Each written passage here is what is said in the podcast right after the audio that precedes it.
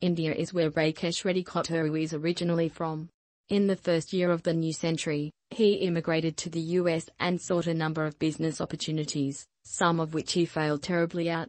Despite this, he never gave up trying. He would like to share his experiences because he found such a medium enjoyable and realizes that multiple individuals do not have the opportunity to experience it firsthand. He has the good fortune to travel extensively and has made wonderful friends from many different cultures and nations. In the eyes of the world, he was a serial entrepreneur while simply living his life as an enthusiastic spirit world. He never stops trying to exceed himself.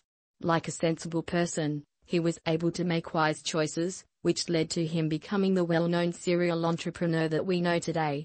Rakesh Reddy Kothuru is an enthusiastic traveler who loves yoga, cycling, wine, and other alcoholic beverages. His ultimate goal is to create a book on his culinary adventures while traveling the world in pursuit of delectable cuisine. He enjoys this medium and is aware that many people do not have the opportunity to do so, so he would like to share his experiences. He had the good fortune to travel and meet beautiful people from various lands and civilizations. This has tremendously broadened his perspective, and he is very gratified about it.